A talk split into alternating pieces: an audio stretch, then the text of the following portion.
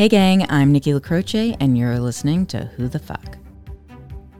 A show that explores the power of human connection and the profound resilience of the human spirit through compassionate conversations that help you better understand yourself so you can live with the sense of peace, purpose, and joy that you deserve. Each episode offers a safe space for guests to share intimate details of their personal journey and lessons learned along the way as we all seek to answer life's most important question Who the fuck am I?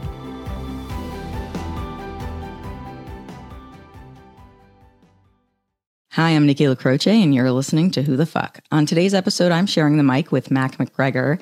And Mac is a transgender activist, author, and speaker, as well as educator living in Seattle and providing gender and LGBTQIA diversity training for companies and organizations of all sizes across the globe. Mac also co founded Positive Masculinity, a nonprofit that works to dismantle toxic masculinity and helps masculine folks work to create a healthier model of masculinity for all people. In addition, Mac has also authored a book of the same name, Positive Masculinity, which includes exercises designed to help readers unveil their most authentic selves. Welcome to the show, Mac. I'm so excited to have you here. Thanks, Nikki. I'm glad to be here. Yeah, so I'm really just looking forward to this conversation. I have been since our last call. I feel like you create such a seamless discussion and easy environment to ask questions that I think a lot of us want to understand the answers to, but don't know if it is. I want to say safe to ask, but I don't mean safe in the conventional way. I think we fear judgment. I think we fear sounding ignorant. And I also think a lot of us just are ignorant, whether that's willful or unintentional, just based on sort of societal circumstances. So I would love to just dive right in and oh. let our listeners get to know you a little bit before we go full force into sort of the masculinity topic and how that has become really the linchpin, I think, for a lot of what you're doing. So, can you share a little bit about your background and ultimately how you landed in the position that you're in as an educator and speaker to to help create more awareness for people in the trans community? Sure. I have been teaching since I was 16 years old. Actually, I mean, I could probably count before that, but it was in martial arts because I started the martial arts at six years old. And I found my soulmate, I call it, when I found the martial arts, which which you know i was from a i was a kid from a really dysfunctional family and so the dojo which is the place you train in the martial arts school became the healthy place for me to be and my healthy family. And so I was literally the kid they had to kick out and tell to go home when they had to lock the doors every night. I just ate it up. yeah, I love that. I mean, you really transitioned that passion for martial arts into a very lengthy career as a professional athlete on the US karate team. So, yes. How did you go from, you know, this child full of that passion to that path ultimately and how did that help you cultivate really who you are now? Yeah, well, let me back up a minute from starting the martial arts at 6 and, you know, I was in my first test of life when they look at a little baby in the hospital and it's usually a nurse who writes what I call a magic letter on a piece of paper for all of us. And that magic letter follows us the rest of our lives. I got an F in that first test of life. so they wrote this F on the piece of paper. And I grew up in the South in the Bible Belt where gender roles were very defined and very confining, actually, and very limiting, right? You're in a small box. But one of the advantages of being born with an F is when you're young, you're allowed to be a tomboy as a little kid, and that's okay until you hit puberty, and then you're supposed to put on your dress and act like you're a girl and go to church. You know, about the prom photos. yeah, totally. Yes, and the big hair. You know, the big Southern hair, because in the South, you know, we believed that the bigger the hair, the closer to God.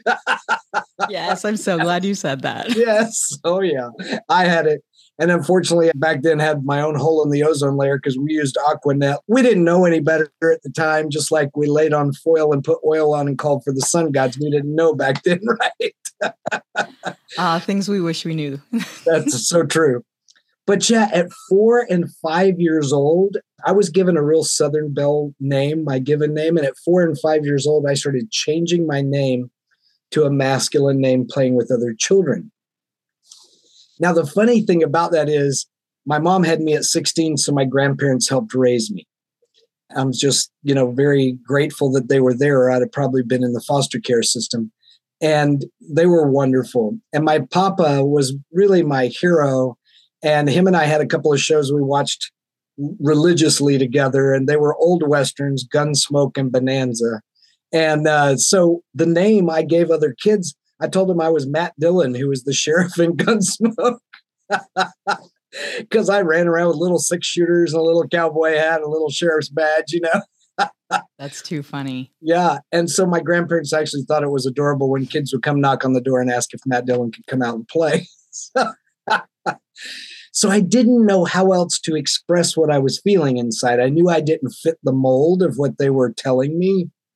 I knew that every time my grandmother tried to put a little frilly dress on me and the little frilly socks that you bend down and the little you know, patent leather shoes that I was just I mean, I loved my nana, but I fought her on that, right? That was the thing. Oh, I, fought, I fought my mom on on those things as well. She did tell me that when I was going to make my first communion, if I if they had a pantsuit, she would have gotten it for me. And I was like, that should have been your first sign, you know?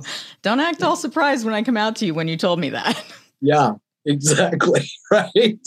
yeah yeah, so the word transgender wasn't even around yet, first of all. And I had zero exposure to the LGBTQ plus right. in my Bible Belt little Southern Baptist world, right?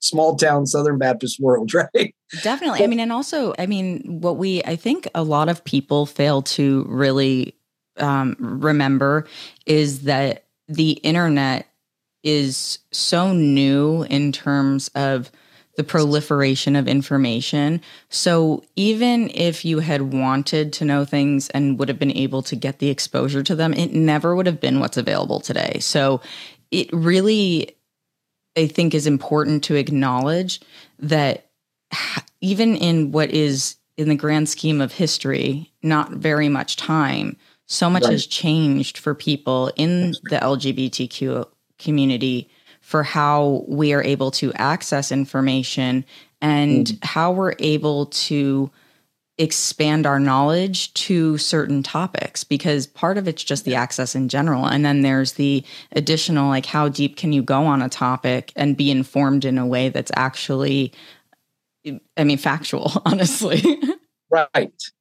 And it, the internet gives you an ability to find community even if you're in a small town totally right and I didn't have that. I mean, none of us had computers. I was born in the 60s. We did not have that then at all. you know? And then when it finally came along, I remember the first video game was just right. That was it. You know, that was it. right. And we thought that was amazing back then. Yes, the graphics, unbelievable. Yeah. Well, just a game we could play on the screen, you know, it was just totally amazing, right.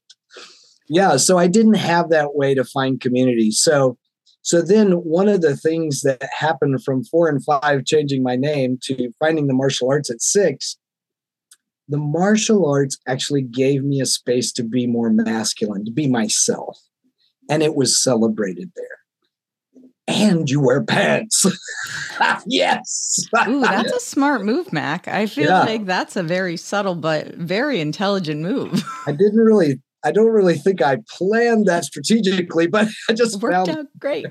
yeah, yeah, yeah. My little elementary school offered an after school program, a six week after school program, and that's how I started in the martial arts. And then at the end of the six week program, my teachers called my mom and grandmother in and told them I was very natural and encouraged me to them to keep me in it, and I just took off with it.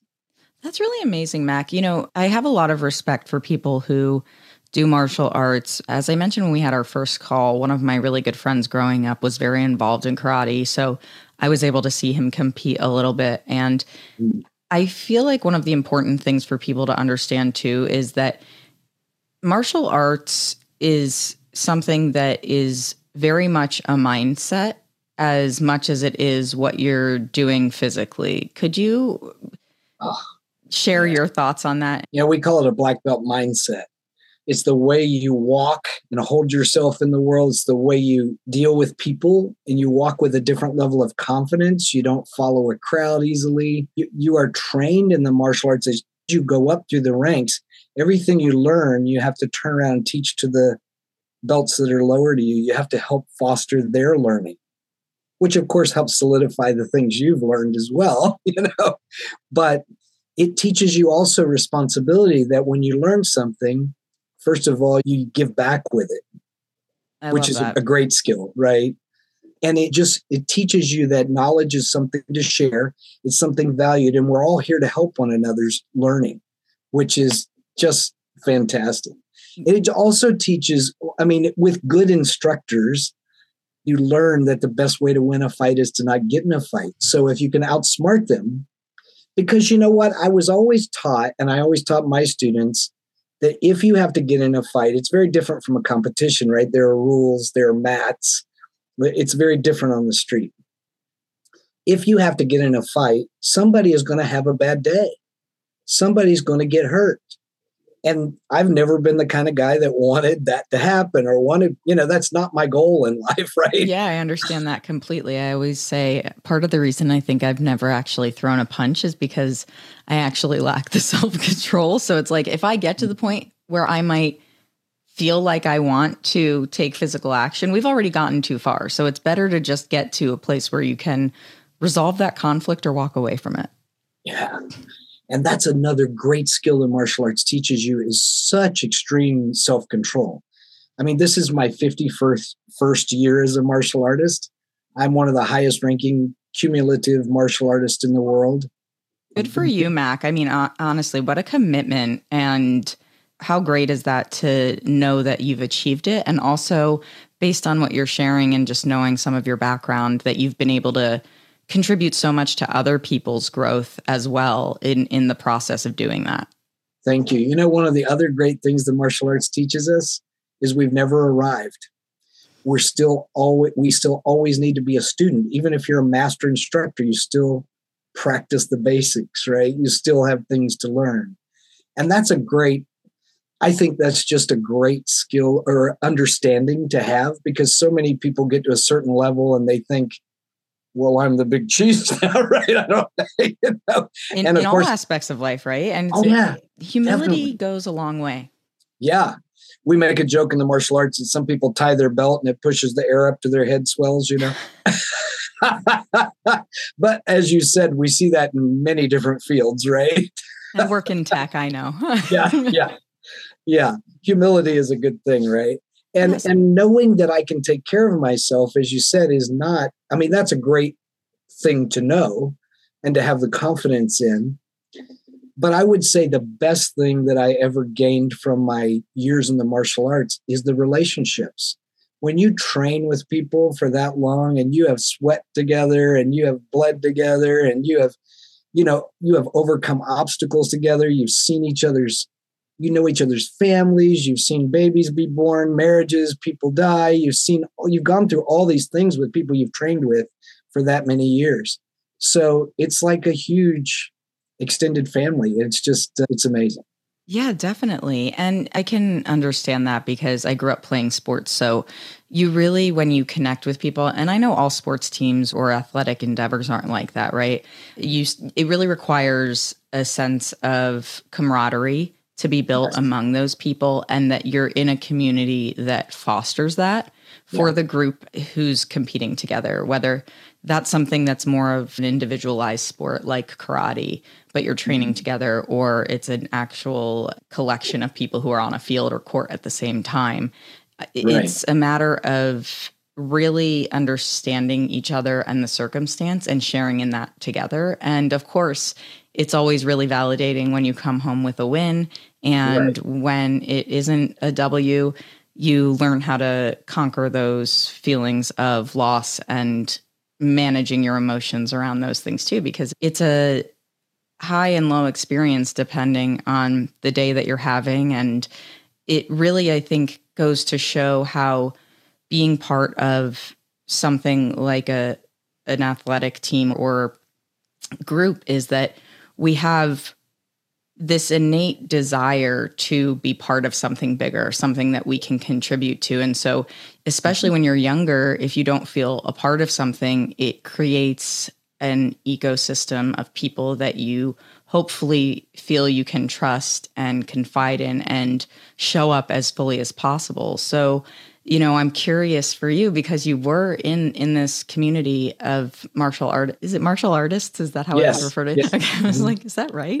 Yeah. um, so you're in this community of martial artists and so were you primarily training with with a female group for the duration of that or was it co-ed?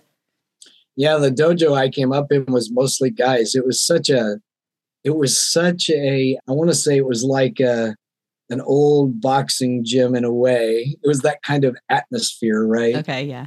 And I mean, you know, so I was very, I got some male socialization, you know, because these guys, they didn't act any different for the handful of us that were female that were around. Yeah, they, you know, they burped out loud and did all the things guys do, you know, all that stuff. You know, they were just it was like an old guy's gym and they they weren't going to change their ways. Well, so that that raises an interesting question for me considering the nature of your organization and the concept of positive masculinity. Do you feel like at that young age that you were being exposed to and aware that you were potentially being exposed to toxic masculinity, particularly as a young female in a male dominated environment? Yeah, I, I, definitely was aware of it at some points. Like within the dojo I came up in, the guys were good guys. I mean, you know, burping out loud is not toxic, right? I mean, well, it may be toxic to the atmosphere, depending on what they ate, but they were good guys. You know, they were good hearted guys. But in competition as a young person, you know, I was winning my belt rank division all the way up till I got my black belt and at 17 is when I won the US lightweight fighting title. And at that point, you know, I was 17, this long blonde Farrah Fawcett hair, you know, kicking for Jesus back then. I had, you know, male referees that were famous martial artists. I'm not going to mention any names, but they were very well known martial artists. If you're in that genre, you would know who they are. And they would do things like you know, come on to you, offer you their room key to do you favors. I mean, there was some real toxic behavior. And I felt like I had no power in that because if I reported them, they could blackball me. You know, they could cause me all kinds of problems in competition. And and of course I was a young female in a male world. These were famous, well-known martial arts who hosted the competitions and yeah, they had all the power. So I definitely saw that. So I'm curious from your perspective, as you have grown up in that community and as you were going through your transition, which happened later in your life, yeah. can you share how your experience with sexism has actually evolved over the course of that? Oh, it's been such a wild ride. I bet. Yeah. yeah. So, as that young person, what I did because I couldn't I felt like I had no power to call it out. I did this Aikido stuff of trying to, um, you know, evade being anywhere alone with them or in any kind of a sticky place where they could, you know, have more power over me or where it could be dangerous physically. You know, and of course, I was always also told by men in my life no matter how many championships I won, I could win everything. I won the world championships where you're really good for a girl. Oh. Yeah, that one hurts. oh my gosh. It makes, you know, it makes you want to smack somebody, right? I mean, but people use those qualifying statements for all kinds of people. You're really good for a heavy kid. You're really good for a skinny kid. You're really good, whatever, you know, mm-hmm. short kid. You could go on and on. Or even, you know, to your point, I even just think about oh, they're really emotionally aware for a man. There's things that I, I feel like so often it's easy as a female to hear like it, you're so this for a female, you're so that for a female. But you know, I am guilty of it at the same point in time. And I mention that not to insult men, but because it's the reality. It genuinely, I think we get into this really conditioned sense of what those expectations are and to the point where we don't really even think about the fact that we're really being biased. It's those right. embedded biases that we have that we perpetuate almost unintentionally. Yeah. Oh, for sure. I heard a lady do this the other night on a TV show. A guy said something and he apologized for something, and she went, "Oh, a man who apologizes." She just went out just just like you're talking about, right? Yeah, it goes every which way. right. Exactly and you know, so I dealt with that, and then I owned my own dojo for commercial dojo for 25 years, and of course, you know, as a small business owner, who I'm, I was like one of the, I think there were only two female-owned dojos in the United States at the time. Uh, the others that had a female co-owner were married, and their husband was also the owner and ran the dojo. So, oh, wow. so to run it by myself was a really rare thing. And I think both of us women who ran the only female owned dojos were in Florida. Uh, yeah, it's so funny. Go figure. yeah, that's funny. But I mean, so I definitely put up with some stuff in that arena as well, you know. And now, and then, of course, once I transition, there's an in between phase because you don't come out, you know, looking like this the day after you go to the doctor and get your first shot of testosterone. I mean, you don't pass like this. There's yeah. a, a couple of years it takes for all that to kick in and for, you know, all the changes to happen. And I have what you'd call passing privilege in the trans community now because nobody will look at me and know that I'm trans right away. Totally.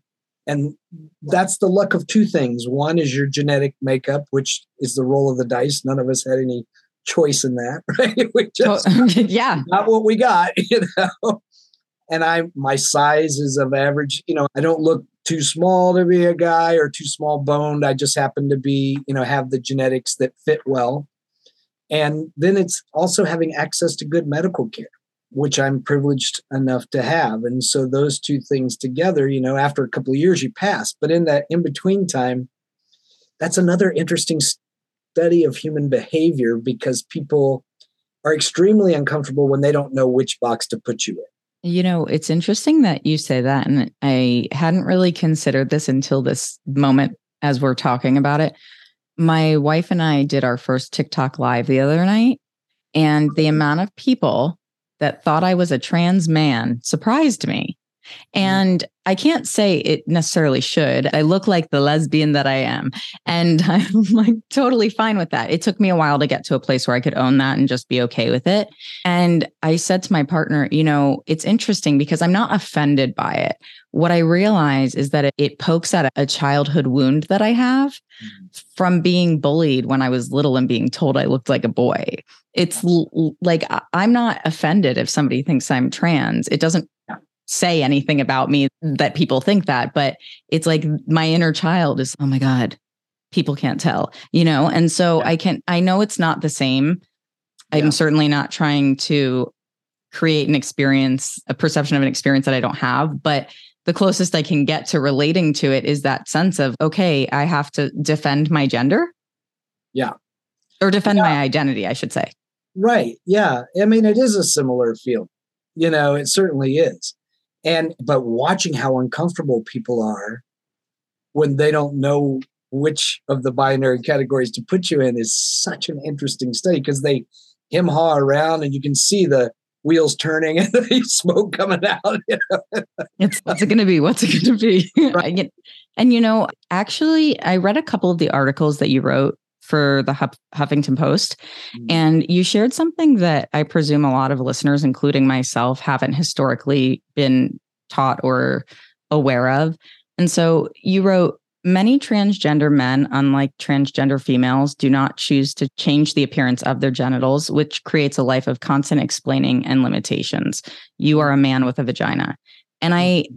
pulled that quote because it really makes sense. And I would say that I probably would have assumed that would be the case.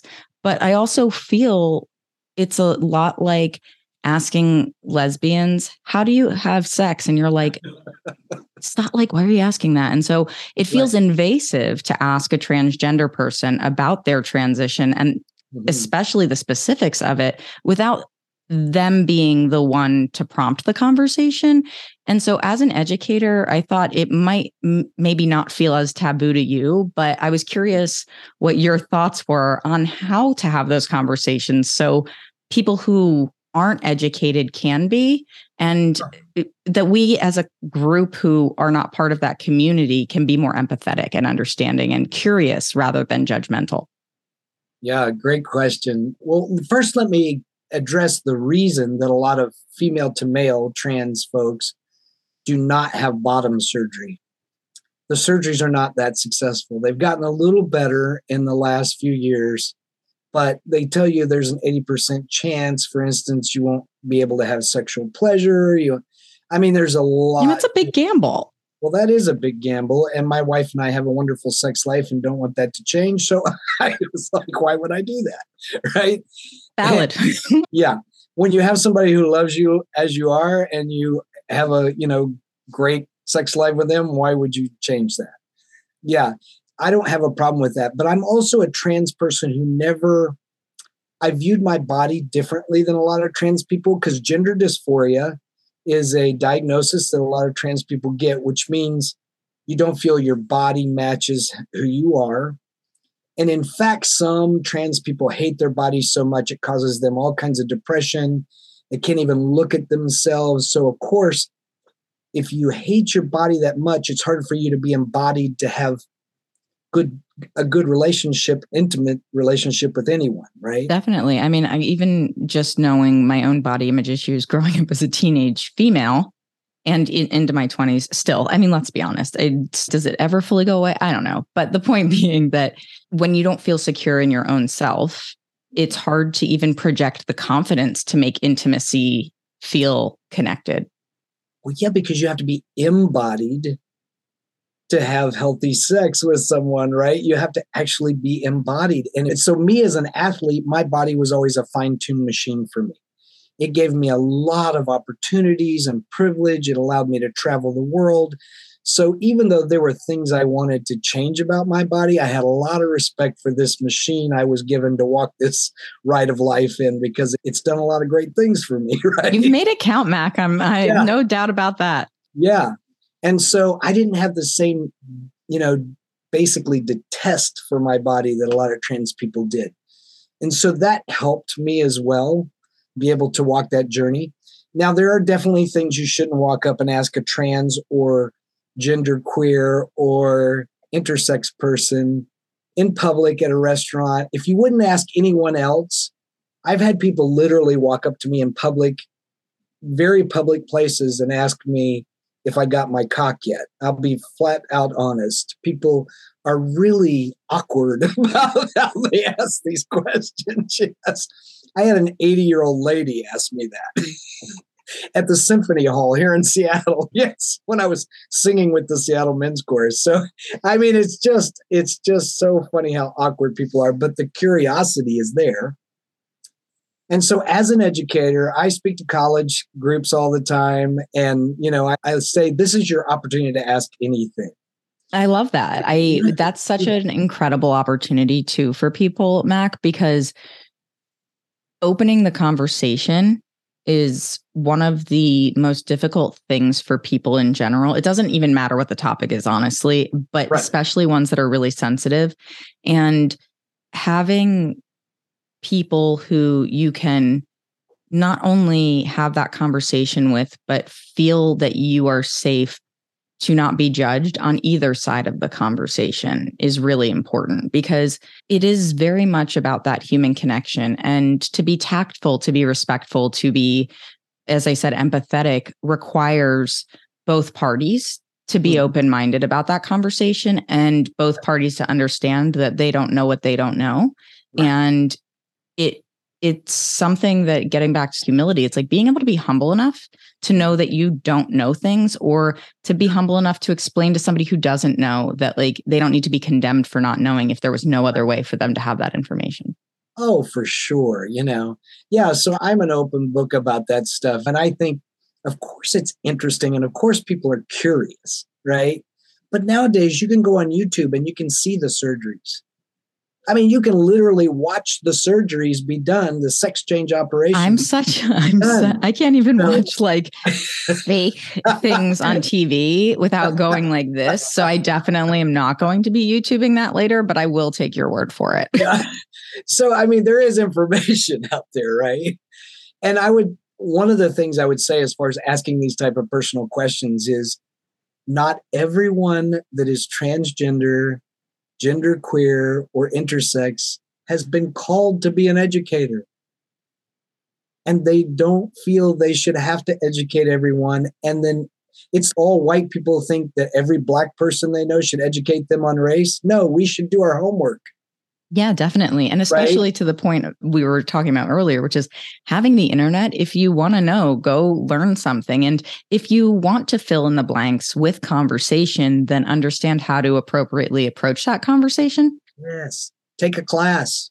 Yeah, right. I'm doing a gender, I, hear, I was going to say, I hear you teach them. 101 class. I'm doing an online gender 101 class that I teach at colleges and corporations I'm teaching all the recruits for Seattle Police Department have to go through my gender class now. I love that. US Border Patrol on this. I teach all over the world on Gender 101 and I teach all of this and I'm doing it online for only $25 a person. You can go to my website and sign up for it. Yeah, absolutely. We'll put that in the show notes for sure. And I think that this is something that really is Im- is interesting to highlight is mentioning that this is something that you're doing for law enforcement agencies too. This is a personally very hot topic for me because it has bothered me for quite some time that law enforcement doesn't have appropriate training in a lot of ways, particularly around trauma informed care and understanding how to deal with the psychological components of their job. So this is really exciting for me to hear of your involvement because especially in Seattle with everything that sort of had happened in the last couple of years, it's great to hear that type of progress is being made and that the intention is there to make sure that there is a better understanding of the people in the community that police officers or border guards will be dealing with. Yeah, you know, when you think about people that stop people and check their IDs and of course, there's a lot of people in the trans and gender nonconforming community that their IDs aren't going to exactly match their presentation. Oh, wow. Yeah. So that's something you don't even think about. See, that's something I don't even think about. So many, yeah. I bet you so many people listening to this will not even have thought about that. Yeah. And people in law enforcement without education right away think you're trying to fool them for some reason that you're doing something underhand. Mm-hmm. And to somebody who's in this community, they're just trying to navigate this gender journey. And it takes money and access to get all that stuff changed. And a lot of people just don't have it because I mean the poverty level in the trans community is really high. It's like it's 39% or so. And of course, if you're trans and a person of color, it goes up even more. Or trans and a disability, we can go on and on. All that compounds, right? Um, the the issue. So I feel like that could be an entire conversation in and of itself. So we'll put a pin in that for next time. Yeah, but when I educate these officers about the disparities in the community and the access to get those things done, they had no idea. They absolutely had no idea. They just thought, well, you're trying to fool us. No. And they also don't understand why the trans community and the LGBTQ community and the people of color are afraid of them to begin with. So, of course, they're going to act nervous. Well, mm-hmm. let's go back and we educate them about Stonewall, and there were a lot of trans people there. You know, we can go on and on in the community about bad things that have happened with the police, and so, you know, giving hopefully what they walk away with is some knowledge and some compassion, and realizing that people in the community aren't bad people. First of all, most of them have never had a conversation with a trans person. They get to be with me for a few hours and have a conversation. You know, it's easy to other people way over there. Mm-hmm. Right. When you've never actually sat down and had a conversation with them. Uh, honestly, yeah. and I feel so strongly that is one of the things that we are plagued by right now in society is the whole sense of otherness and really looking at these boxes that we put people into instead of the people themselves and the humanity of it And it's like we focused so much on putting people into their individual boxes that we forget that we're all actually in the same box and that's people. So if we could start there, maybe we could have, as you said, and I think that's the most important thing, more compassion for each other because the compassion is what helps create the understanding and then actually activates people to make those changes, whether it's on a personal level or a broader societal level. And this actually segues into a question that I had for you based on another article that you wrote, oh. which was, you know, you had spoken about the challenges you faced coming out to your stepson as trans. Mm, yeah. And you had mentioned no one can really prepare anyone for the reality of transition. And so I was hoping that you could share a little bit more about that experience and perhaps offer some advice to listeners who might be going through a similar experience with that fear or anxiety of telling people that they love who they are authentically and showing up in that way. Yeah. Oh, that's it's wow. It's a big deal, right? For anyone to come out. One of the things I always tell people is to get an inner circle of supportive people. You know, people that you know are there for you before you come out to other people that you don't trust or not sure how they're going to react. Have that inner circle, tell them what you're going to do. You know, I'm going to go come out to my grandparents or whoever, you know, Friday. Can I will you be there right after with me? And you know set that up so that you have that supportive place to go when you don't know how somebody's going to react. Yeah that's really good advice. Yeah that landing is important that you have a safe supportive place to land afterwards. Yeah that's a really eloquent way of putting it. I appreciate that. And making sure that you regardless of what the responses from those people that you still feel like you can have that space to emote about it, whether that's yeah. joy, sadness, or any emotion in between. I agree. Yeah, totally. You need that space, you know, and just knowing you have that place to go afterwards to be with those people that you know are there for you. It just even changes the way you feel about walking in the door to do it, right? Yeah, yeah, totally. So, with your experience, eh, so you and your wife have been married, I think, for quite some time now, from what I had read. together nine years. Okay, nice. Yeah. And so, this was a relatively recent moment that you had with your stepson in the past few years. Yeah. Yeah, he was in school. and uh, and it's really interesting. Actually, I ran for office in Seattle. I ran for Seattle City Council. I did see that. And you know what? I was trying to remember because it was in 2017, right? Yes. Mm-hmm. That was the year I moved to Seattle. I don't think I was voting in Seattle yet. So, oh, but but I, I was like, I, did I vote for Mac? that would be cool. I was the first trans person to ever make it onto a ballot in Washington State, so it was a big deal. And in that election, there was me and a gay Muslim man that ran, and we both got death threats, even in liberal Seattle. So just so you know, but before I announced my running for office, I was already a city commissioner and very involved in the political world here. You know, my wife and I thought, well, we better talk to him about this because, right? Well, it's in your it's it by being in your life, it becomes part of his life. Oh gosh, totally. And it's going to be a big talk being the first. You know, it was about that. I always got asked about that. You know, and does identity politics matter? Well, yes, it matters when you eh, never see any representation of yourself in a field. It matters. Yeah, absolutely. Yeah. So yeah, so we talked to him, and the interesting thing was, kids, you know, they give you a lot of hope nowadays at least kids here. I don't, you know, so much know about kids back in the South still, but kids here for sure, you know, they're like, oh, that's interesting. And my, so what my stepson said at the time, he was like, well, that explains a few things. yeah, I thought I saw like some, you know, he, he put a few things together that he had seen that he was like hmm, before. and then he, he, one, it was interesting some of the questions he would come up afterwards. And he, like later, he'd come up and goes, does that mean you don't have a prostate? And I was going, yeah, that means I don't have a prostate. I mean, it's interesting. Some of the questions, he was a teenager, right? Yeah. These things come out. I mean, now he's moved out of the house and on his own, but you know, it was just, interesting all the different things that would go through his mind. But he really didn't care. I mean, he had some curiosity about a few things, but the kids he goes to school with, and then I we talked to him about me running for office that he should probably tell his friends before maybe the news parents, does. Their parents has have it on the news or have it on the paper or whatever, and they find out, you know, without him saying anything. He said, "Okay." So he, you know, we asked him in a couple of days, you know, what do you think? We actually talked about making a plan for him to tell his friends. A couple of days later, we said we talk about it again, and he said, "Oh, I already told him," and they were like, "Hmm, well, that's interesting. Want to go get a burger?" They were just like, "Whatever," you know. Yeah, I mean, you said it earlier. We have to give some credit to this generation, right? There is a sense of openness and awareness that a lot of the construct that has been developed historically doesn't necessarily align to where we are right now as a society.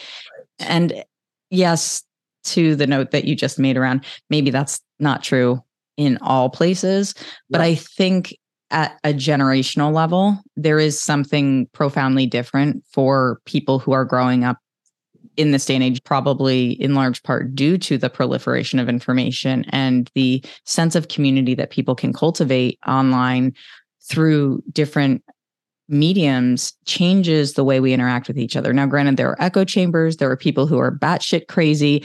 That exists everywhere. There's no stopping it. But there is a place for people more now than there ever was before. And I love that your family was able to have such what sounds like a really seamless experience with that, especially at a point in time for you where what you were doing with your career and, politically speaking was really monumental. And also just the weight of doing that in general to not have to carry the weight of something emotionally within your family that would have maybe disrupted your ability to really put all of your energy into that.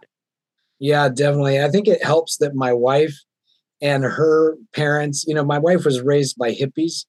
So, I mean, they just never had any problem with me being trans. They were like, you know, be who you are, man. It's all good. They're very open, you know, folks. So she wasn't raised in a religious background or a confining background like that. And I think that helped a lot. Definitely. May I ask how long ago uh, you went or you began your transition, I guess? Uh, 2009. Okay. So, I mean, it's like 12, 13 years yeah. ago almost. Yeah. So, do you feel a sense of total acceptance now identif- identifying as male or do you still find yourself unlearning some of the feminine mentalities that you were predisposed to prior to your transition because that's a, that's a long time to live with a lot of societal pressure that's telling you you are female and that this is the world that you're living in and how you're treated as a female versus being a passing cis white male or cis yeah. passing is that I yeah.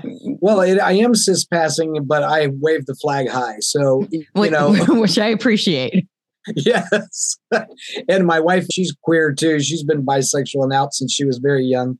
So, you know, we laugh that some people look at us and think we're this like cis straight couple, and we it irritates us actually.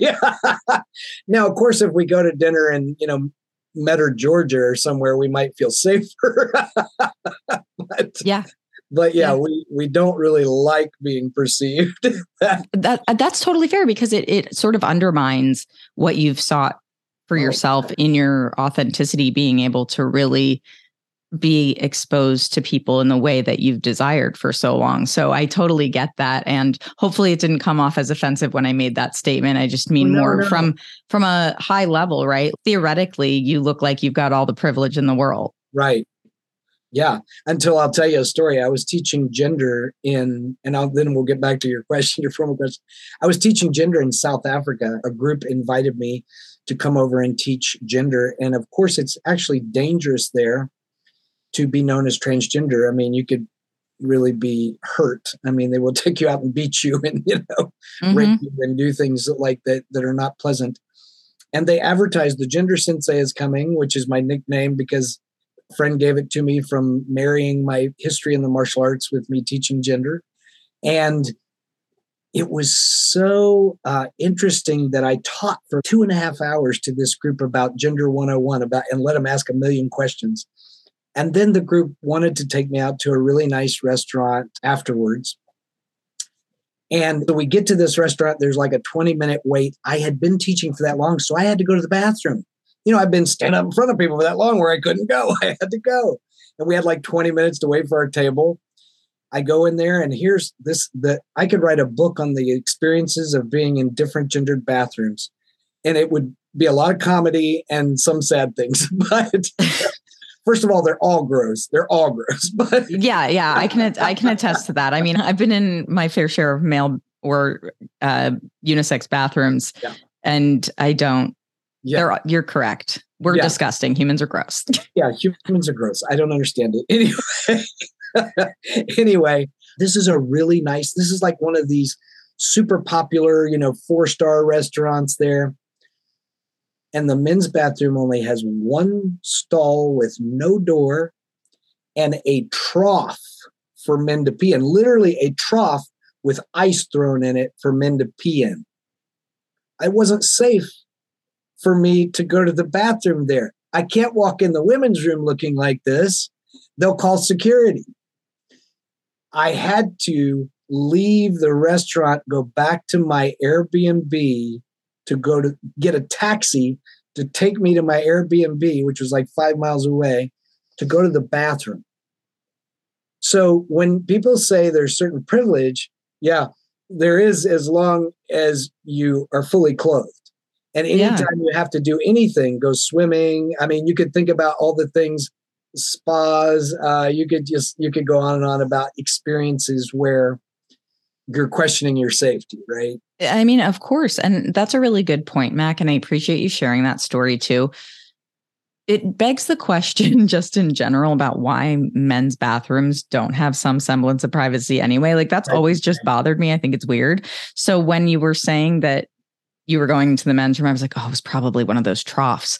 And yeah. so it's totally like, ew, first of all. And second of all, the fact that you have to consider that and that you were lucky that you were in a scenario where you could get to somewhere where you were able to manage to depart from this situation and come back but it's like just to live in that sense of it's not safe to be in your body in certain right. places or around certain people it really is unnerving and i imagine it's like you you can only prepare so much, right? You don't right. know every single situation you're walking into and That's how you're going to have to manage it. So it's being a little hyper vigilant almost, I imagine, because you're trying to be mindful of like situations that could unfold before they unfold. Oh, yeah. And you know, even though I can fight and take care of myself, who the hell wants to fight your way out of every bathroom? no, no. Yeah, yeah, exactly. and I think that's just something that it's like, what are these seemingly small moments in people's lives have a really significant impact on the day-to-day quality of life when you're dealing with these mental gymnastics as you're trying to navigate the environment that you're in and the people around you and what their perspectives might be because even just coming out as gay 15 to, oh my god no longer than that oh my god 18 years ago i don't know how old i am and it's like I, I used to have such a hard time. I used to be very protective of that and feeling like, how do I express it in a way that is still sort of lighthearted? I don't need people to have a big reaction. I just need them to know. And so part of it is like this constant feeling of you have to come out, you have to come out. And I am curious, you know, as a trans person, is that something that you often feel as well because you are able to pass in certain situations? Hmm. You know, I usually find a way to come out no matter what. I usually drop a bomb. I don't know, you know, somewhere in there about it when people don't expect it. So, I like, what? Give me an example of that. Like, what's the way that you would say it? In like, is it sort of casual in conversation, and you're just, you know, I, I, I, don't know. I don't even know how to ask the question. Did you, you tell you me. Read, did you read the article I wrote called "Being a Trans Ninja"? Because uh, that is a really funny article that I wrote about the fact that I look like I look. And a lot of times I walk into situations, even here in Seattle, I walked in a place called Doghouse Leather, which is for leather gay men. It's like where they sell leather, you know, and and sex toys and things like that. Assless and, chaps. Yeah, assless chaps. Yeah, I was getting ready for Pride. Come on. you know, needed some new chaps. And there you go. I'm in there, and these two gay guys are in there having a conversation while I'm looking through the sale rack. You know, these two guys are in there having this conversation. We were the only three in the store at the time about a friend of theirs that is going through transition and what they think about it. And they were very judgy about it. It's interesting. Oh, yeah. I mean, there's a lot, as you know, within the LGBTQ community. I always say the letters are, are half the time battling each other. You know, it's like the oppression Olympics. Uh, is what I call it. But instead of standing together and supporting mm-hmm. each other, which would be a lot smarter. But but anyway, these guys were having this conversation, making all kinds of just, well, I think, you know, blah, blah, blah. And I think they should do this and they should do that. And I just interjected a few things into the conversation. Well, you know, because they they said all kinds of things about how they think hormone replacement therapy is unhealthy and all this. And of course, I just, you know, said a few things, facts.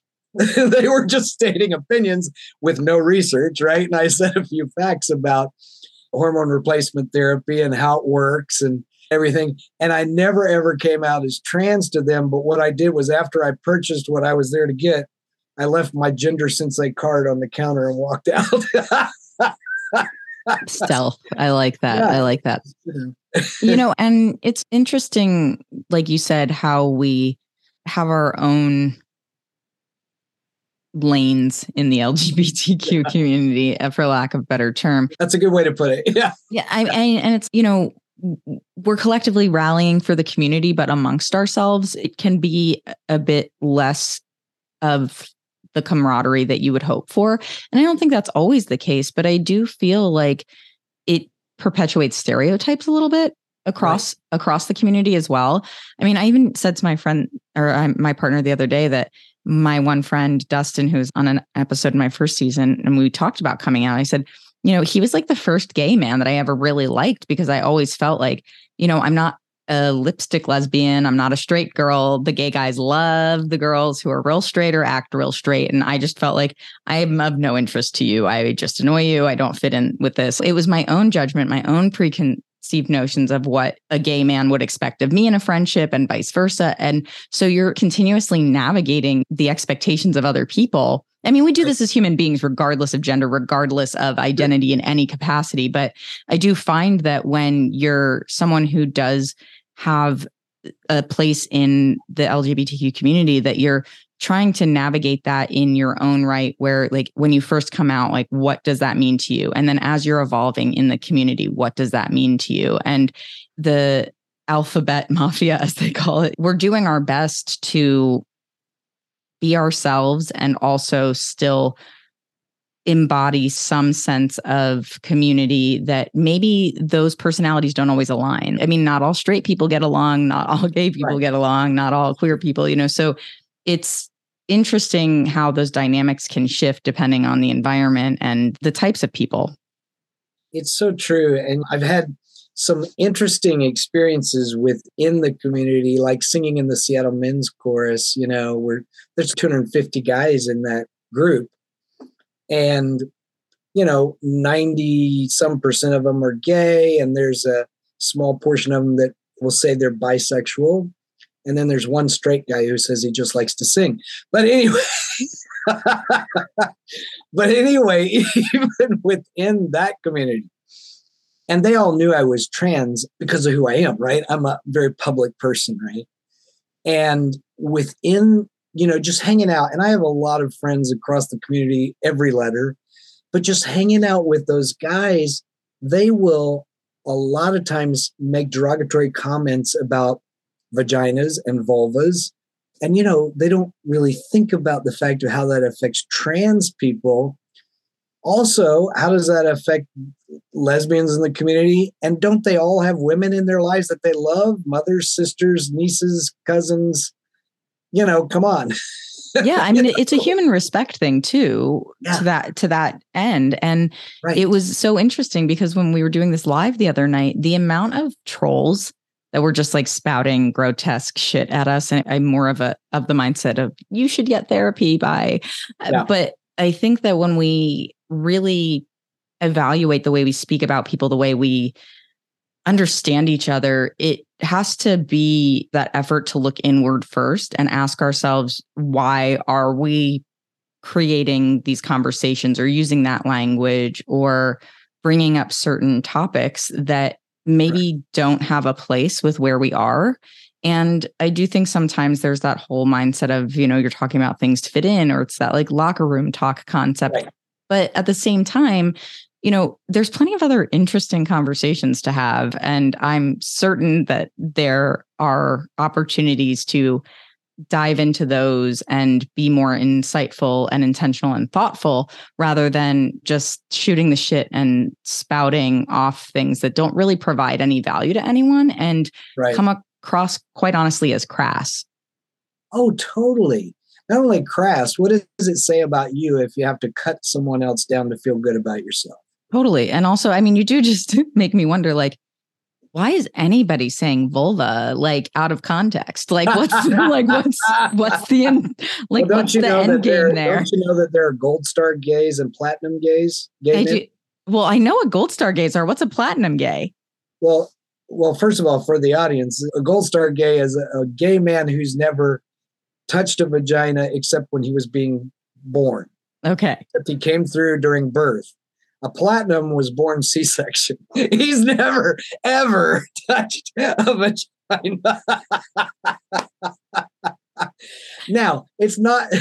That's great, isn't it? It's it just like, made my night. It honestly did. Yeah. I can't wait till I've been like, I want to keep having this conversation, but when we are done with it, I am. That is the first thing I'm telling my partner.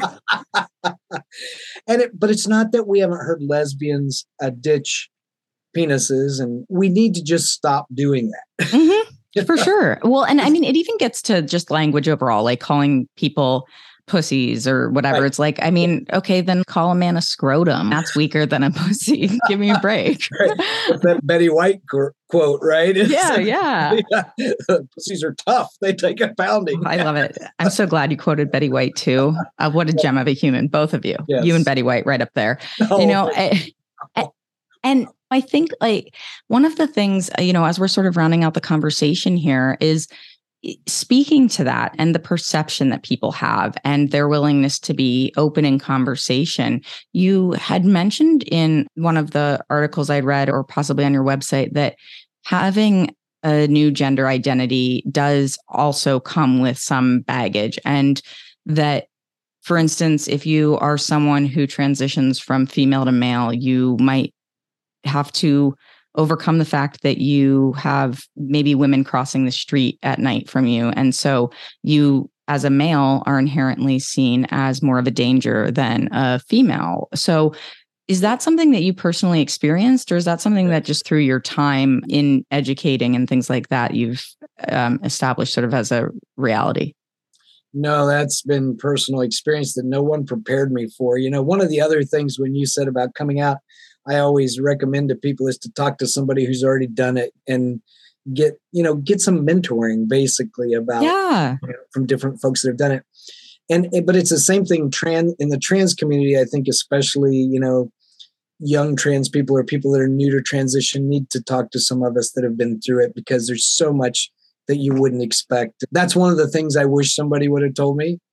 I did seek out mentorship and went to some trans support groups early on. And it's something that no one talked about the fact that I've experienced sexism in three categories. You know, that the female part when I walked the first 42 years of my life, and then that in between section. And then on the other side, there are things like I've spent my life teaching self defense, teaching women and children how to protect themselves. I mean, I've taught in women's shelters, women's prisons, I've taught all over the world to help empower women. And then the first time, you know, walking in the evening and I see a woman walking alone who takes one look at this bearded guy and crosses the street, it hit me like in the heart, like an arrow, you know, like a ton of bricks. And I realize I've taught self defense. I teach women to be careful because men are actually the number one predator to women. I mean, yeah. we just have to, I know the facts. I mean, I know the facts as well. This is something that yeah. I'm well versed in. It's honestly, it's terrifying as a female to live with that, that overarching concern because you don't want to be somebody that is avoidant or disengaged. Yeah. But you also have to just inherently be more aware. Yeah. yeah. More aware. You know, and I know that woman doesn't know my story, and she doesn't know that I'd be the guy that would defend her. I'd be the you know, you know. Totally. If anything, she'd be like, here, let's link arms. I would like yeah, to walk with you. exactly. Yeah, exactly. But that was hard to take. It's also something that I've worked with and taught children since I was pretty young. And I another thing that you may not know, I graduated from clown school as well. So I love kids. I love playing with yeah, the, the martial arts clown. anyway. And I used to always be able to, if I'm in the grocery store line and there's a kid in the cart in front of me, you know, engage with that child, be silly, be clown, mm-hmm. playful. Well, when you present female, you can always get away with that. Yeah. When you look like you're a silver-headed man now, you know, they're the mom or grandmother, whoever's always looking at you like, are you a creepy old guy? So there's that judgment that comes along that good guys get because mm-hmm. there's because of course there's some bad guys that have made it that way for all of us. Now, if my wife is with me or a female friend, it's fine. I can do it then.